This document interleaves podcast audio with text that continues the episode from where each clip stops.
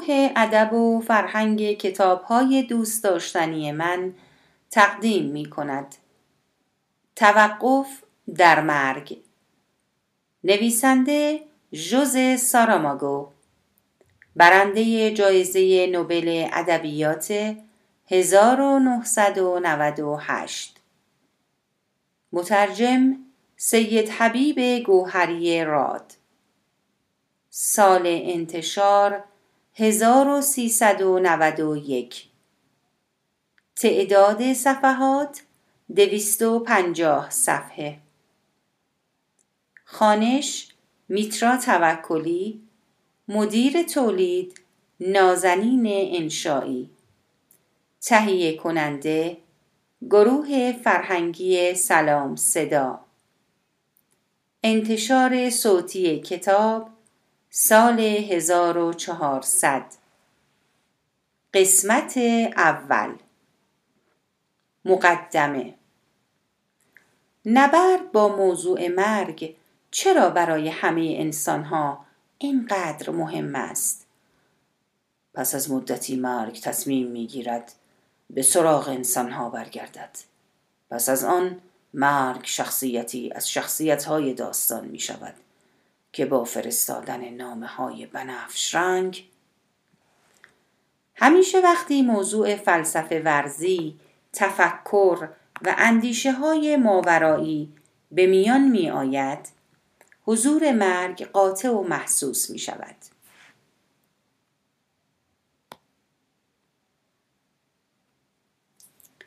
انسانهایی که دیدگاهی کاملا مادی به دنیای پیرامون خود دارند درباره مرگ یک راز شگفتانگیز را مورد سوال قرار می دهند و مدام پرسش هایی درباره مرگ می کنند که برای همه انسان ها با نسبت های متفاوت پیش آمده است و مطمئنا آنانی که از لحاظ فکری قوی هستند بیشتر به مسئله مرگ اندیشیدند و دربارش سخن گفتند.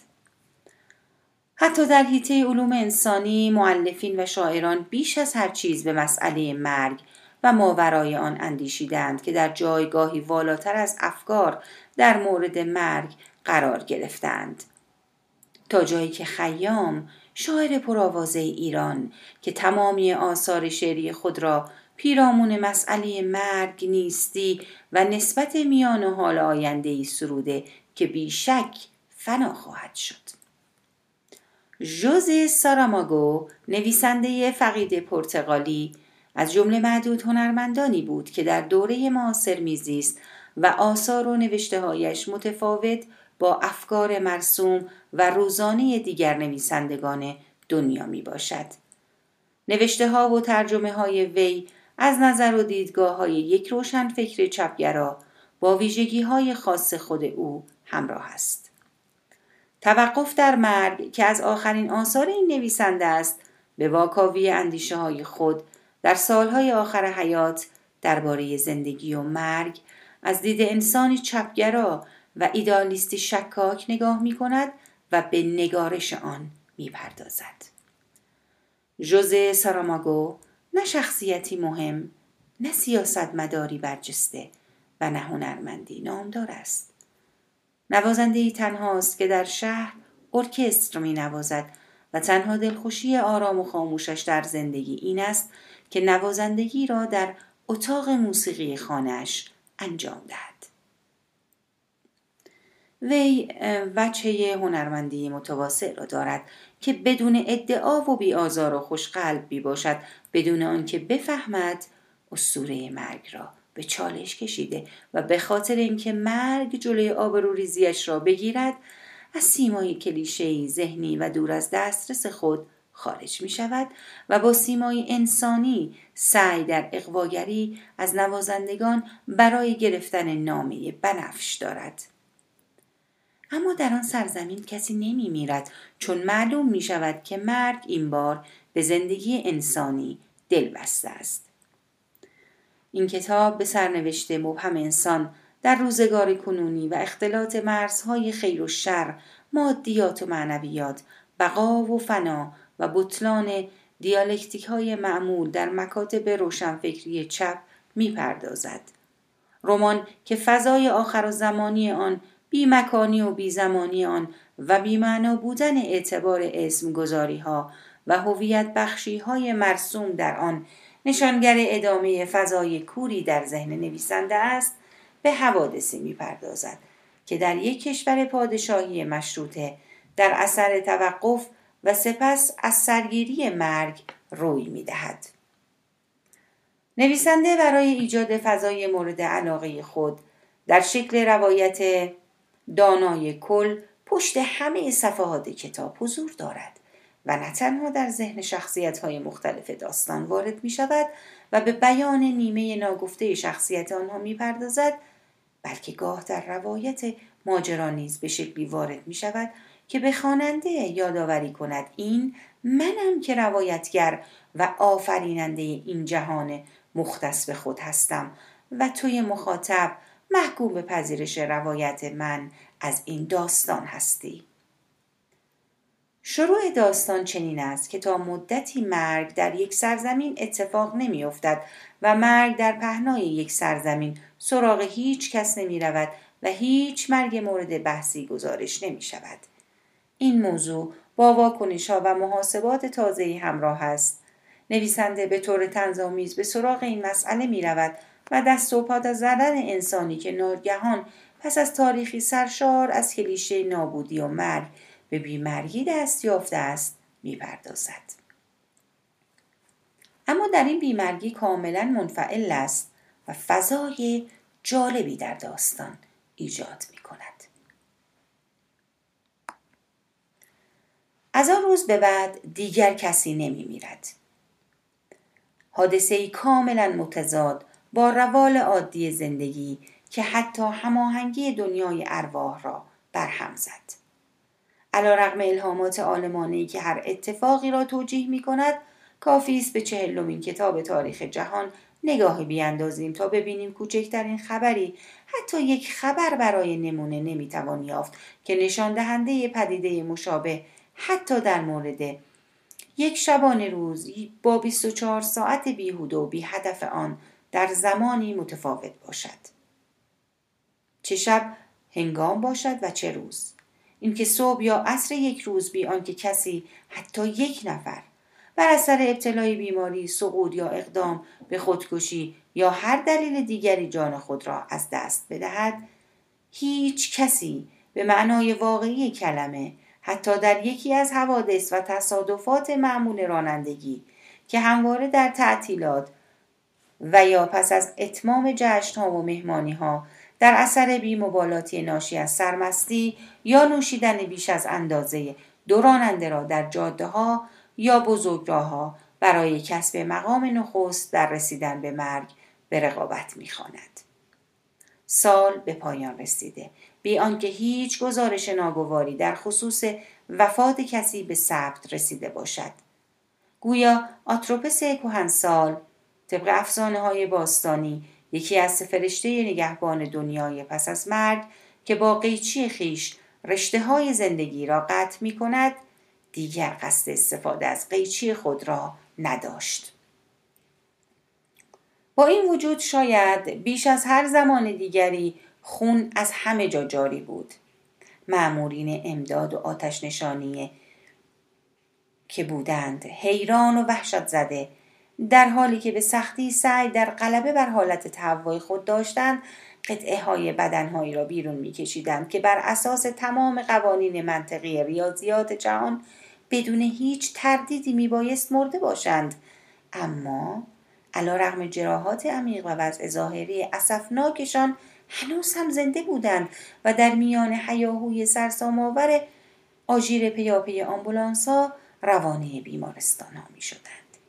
هیچ یک از این مجروحین در طول راه جان نمی باختند و این نشان می‌داد همواره نمی‌توان به پیش بینی های خوشبینانه پزشکان اعتماد کرد. هیچ راه نجاتی برای این بیچاره وجود ندارد. عمل کردن این بیمار ارزش اطلاف وقت را ندارد. پزشک جراح به پرستاری که در حال مرتب کردن ماسک کوچک روی بینی و دهانش بود توضیح داد دیروز برای آن بیچاره هیچ راه نجاتی وجود نداشت اما امروز ظاهرا قربانی حاضر به پذیرش مرگ نیست. اتفاقی که آنجا در حال وقوع بود در واقع همان چیزی بود که در سرتاسر سر کشور رخ می‌داد و در واپسین روزهای سال هنوز هم می‌شد افرادی را پیدا کرد که با احترام آماده پذیرش احکام مرگ و تسلیم در برابر مرگ بودند و در این میان نمونه جالبی دیده می‌شد که بستری و تحت درمان بود. ملکه کهنساله مادر. در آن لحظه یعنی ساعت 23 و 55 دقیقه روز 31 دسامبر حتی احمقترین و سادلوترین افراد نیز حاضر نبودند بر سر احتمال زنده ماندن ملکه مادر شرط ببندند. تیم پزشکی در نهایت یس و به علامت تسلیم در برابر حقیقتی تردید ناپذیر و حتمی دستها را بالا بردند و اعضای خاندان سلطنتی را با رعایت مراتب قدرت گرد بستر او ایستاده و در انتظار ردیدن آخرین های ملکه مادر شنیدن آخرین توصیه های وی به فرزندان خود در خصوص تربیت و پرورش نوادگان خود و یا آخرین جمله زیبا در خصوص رفتارهای آنها با ملت بودند. اما حال ملکه مادر نه رو به بهبود رفت و نه از آنچه بود بدتر شد. او همانطور بلا تکلیف بین مرگ و زندگی مانده بود. هیکل بیرمقش روی عرشه کشتی زندگی در تلاطم بود و با اینکه لحظه ای از تهدید مرگ در امان نبود اما گویا مرگ در اثر وسواسی عجیب در انجام وظیفه خود مردد مانده بود. روز بعد از راه رسید. درست یک روز پس از زمانی که داستان با آن شروع شد هیچ کس نمرد. چیزی به غروب نمانده بود که این شایعه بر سر زبان ها افتاد. از همون لحظه دعویل سال یعنی دقیقا از نقطه آغازین ماه جانبیه مدرکی دال بر مرگ و اینکه مرگ هیچ یک از افراد سرتاسر سر کشور ثبت نشده.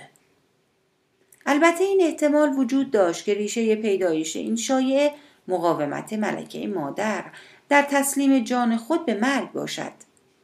به ویژه که بنابر آخرین اطلاعات واصله از کاخ سلطنتی پزشکان از آن داشته بودند. در طول 24 ساعت گذشته حال عمومی بیمار محترم رو به بهبودی بوده و می‌توان اطمینان داشت با ادامه این روند ایشان کاملا بهبود پیدا خواهند کرد. البته این احتمال هم وجود داشت که این شایعه غیر طبیعی از مؤسسات برگزارنده مراسم خاکسپاری درس پیدا خواهد کرد. مسلما کسی دوست ندارد بمیرد. اما اینطور که پیداست. در اولین روز سال مرگ به ملاقات هیچ کس نخواهد آمد. و یا ممکن بود از یک بیمارستان شایع شده باشد. بیمار تختی شماره 27 نبهبود پیدا می کند و نمی میرد. شاید هم از گزارشات سخنگوی اداره راهنمایی و رانندگی باشد. با وجود سوانه فراوانی که در جاده های کشور رخ داده هیچ کس حتی یک مورد به عنوان نمونه جان نباخته است. در کمترین زمان ممکن این مسئله به روزنامه ها، رادیو و تلویزیون و همه جراید کشیده شد و اگرچه منبع آن هرگز شناسایی نشد توجه کارگردان ها، تهیه کنندگان و خبرنگاران را جلب کرد. با اینکه با توجه به وقایعی که در پیش بود دیگر شناختن منبع خبر اهمیتی نداشت اما تمامی مؤسسات خبرسازی که بوی حوادث مهم و تاریخی را از کیلومترها دورتر احساس می کردند و برای رویارویی با چنین موقعیت هایی آموزش دیده بودند به منظور یافتن منبع اولیه خبر و دستیابی به اطلاعات جدید به خیابان ها رفتند و با هر موجودی که سر راهشان سبز می شد مصاحبه می کردند. خطوط تلفن تمام روزنامه ها اشغال بود و همه با حالاتی جنون آمیز در حال تحقیق بودند. این خبرنگاران دفعات فراوانی با بیمارستانها، صلیب سرخ، پزشکی قانونی، مؤسسات خاکسپاری، ادارات پلیس و هر جایی که می‌شد تصور کرد تماس گرفتند و در تمام موارد تنها یک پاسخ دریافت کردند. خیر موردی گزارش نشده. بخت با آن خبرنگار جوان تلویزیون یار بود که از یک آبر داستانی درست مشابه ماجرای ملکه مادر شنید. صدای زنگ ساعت بلند شد و پدر بزرگم که در حال احتضار بود ناگهان چشم گشود. مثل اینکه از گام برداشتن به سوی مرگ پشیمون شده باشد او نمرد. خبرنگار جوان شگفت زده و با هیجان سعی می کرد اطلاعات بیشتری از آبر کسب کند و به مرد جوان اجازه رفتن نمی‌داد. او اعتراض کرد. لطفا لطفا صبر کنید. من نمی‌تونم. من باید به داروخونه برم. پدر بزرگم به دارو نیاز داره. خبرنگار که دختری جوان و نیرومند بود مرد جوان را به درون اتومبیل واحد سیار هل داد و فریاد کشید باید همراه ما بیایی پدر بزرگ تو نیازی به دارو ندارد و بعد فریاد زنان از راننده خواست به سمت استودیو حرکت کند تا پرسش های لازم از مرد جوان به عمل آید.